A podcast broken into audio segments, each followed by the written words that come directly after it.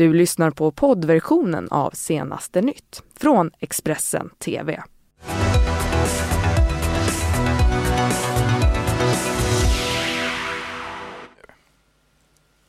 Ja, god morgon och välkomna till studion här igen. Jag och Karin sitter och försöker ge en nyhetssammanfattning. Ja, du försöker. Vi gör det. Här mm. levererar vi våra huvudrubriker. Svår regeringsbildning väntar i Finland efter rekordjämnt riksdagsval.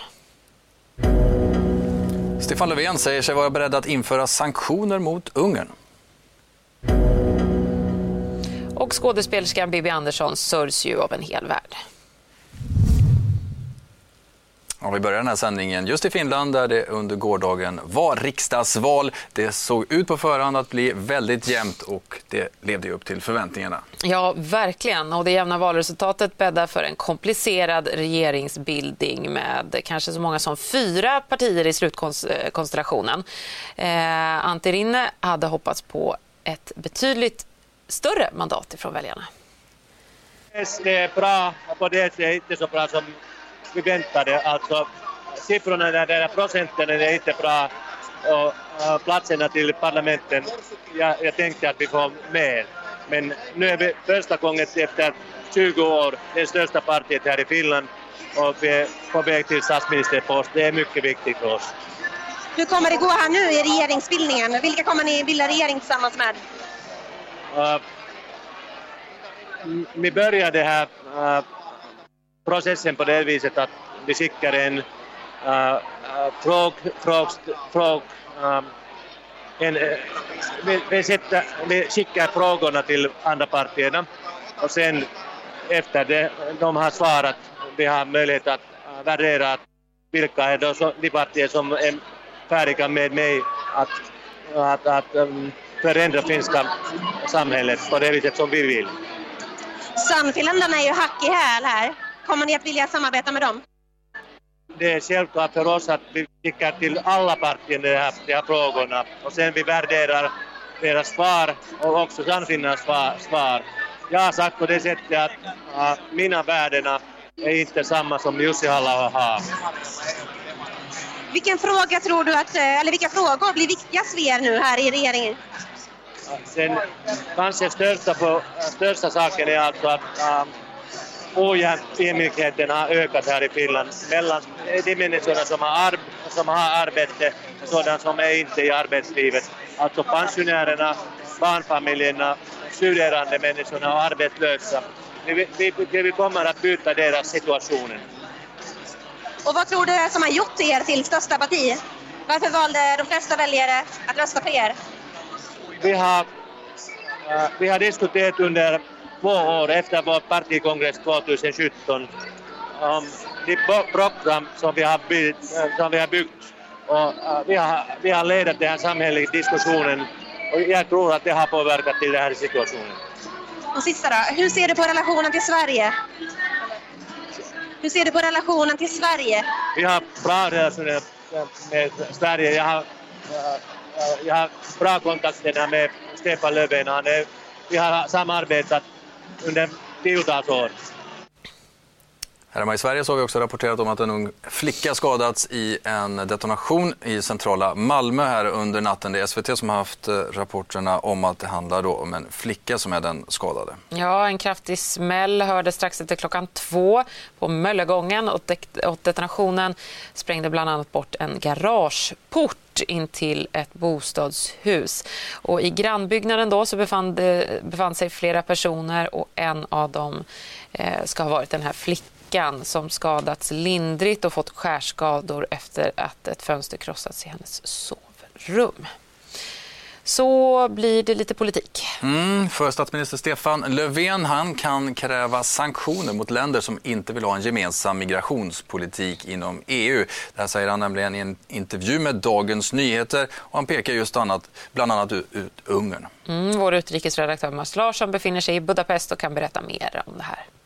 Det blir svårt att få igenom de sanktionerna eftersom det krävs enhällighet inom EU om någonting sånt ska krävas. Alltså Ungern det pågår ju redan, eh, EU-parlamentet satte i eh, september i fjol igång eh, utredningen enligt artikel 7 som skulle kunna straffa Ungern. Det pågår också något liknande mot Polen. Problemet som sagt är att det krävs enhällighet om man ska straffa ett EU-land på det här viset och Ungern kan räkna med stöd från bland annat just Polen och förmodligen även andra grannländer i den så kallade Visegrad-gruppen där ju både Tjeckien och Slovakien hör hemma. För Ungern och för premiärminister Viktor Viktor Orban så är eh, jag menar, ett sånt här förslag från Löfven det är precis vad han talar om när han eh, går till attack mot EU. och Han talar sällan om EU, han talar mer om Bryssel och eh, e EU-byråkraterna.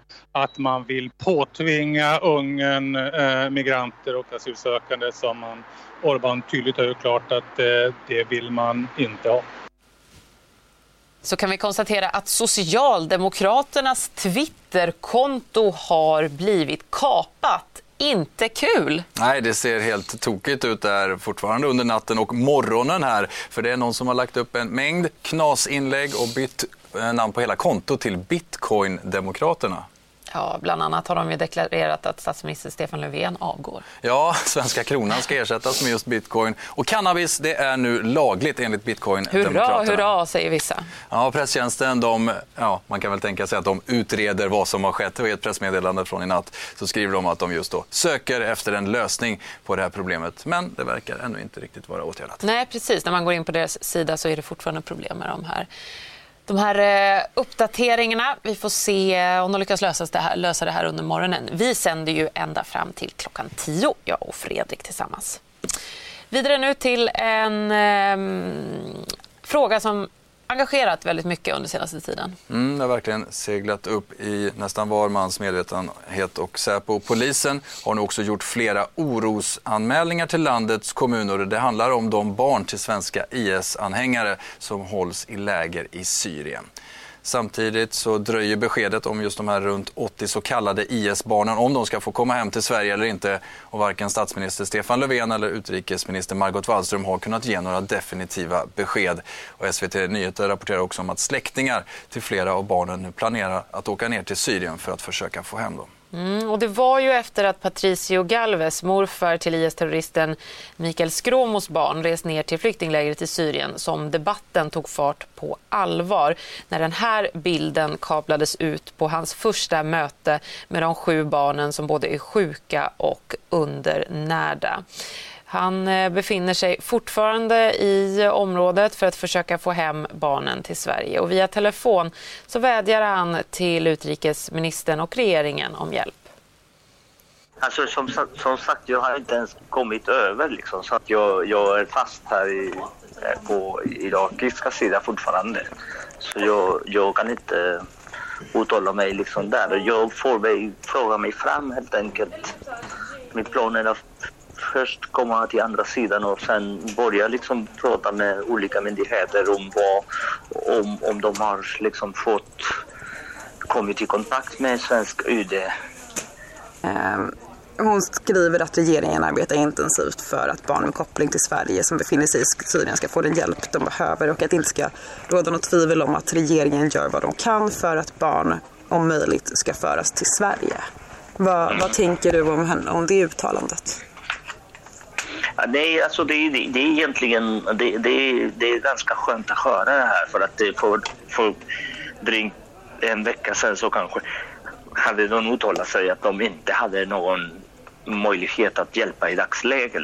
Så, så, så att om de säger det nu så det, det, det är en steg framåt, eller hur? Det, det är jättepositivt, det är jättebra att, att, att det blir på det här sättet. Att, att, åtminstone det verkar som att eh, nu finns ett helt annat läge liksom, och, och ett, ett annat hopp för de här barnen. Frågan är bara när, när kommer de att, att gå till aktion, förstår du.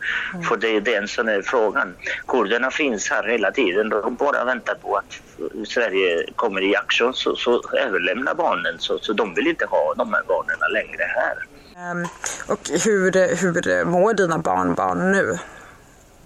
Alltså de, framförallt den stora pojken, han, han mår jättedåligt psykiskt. Liksom. Han har upplevt väldigt fruktansvärda händelser och säkert har sett sin far död, och jag vet inte om han har sett sin mamma dö.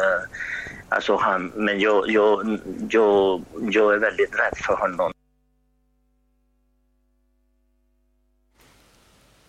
Ja, från det där så tar vi oss tillbaka till Sverige och eh, nyheten som slog ner under gårdagen och skakade delar av skådespelare och teatervärlden. Ja, minst sagt. Eh, skådespelerskan Bibi Andersson sörjs nu av familj, vänner, kollegor och eh, filmälskare världen över. Hon var hon är så otroligt saknad av en hel världs filmälskare skulle jag säga. Vi har sett henne i Det sjunde inseglet, Beröringen, Persona och mycket mer. Bibi Andersson var en känd skådespelare som även skapade sig ett namn utomlands.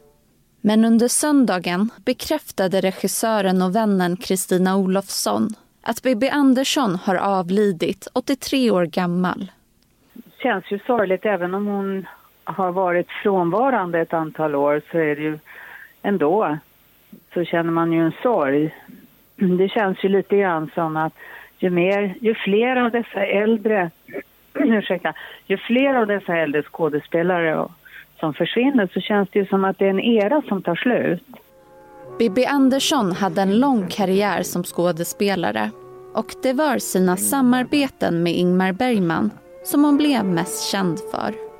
Men hon hade ju en enorm karriär, det måste man eh, säga. Det är få svenska skådespelare som, som har haft den karriären. Och sen blev hon ju en av Bergmans favoriter och visade då att hon pallade för det och, och eh, gjorde eh, många, många bra roller där.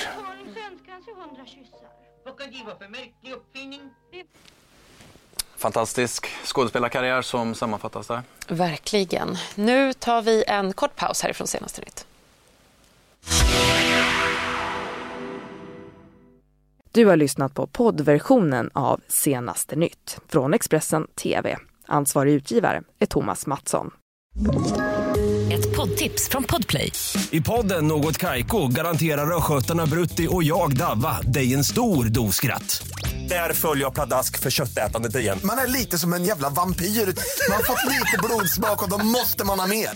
Udda spaningar, fängslande anekdoter och en och annan arg rant. Jag måste ha mitt kaffe på morgonen för annars är jag ingen trevlig människa. Då är du ingen trevlig människa, punkt. Något Kaiko, hör du på Podplay. Därför är gardinerna.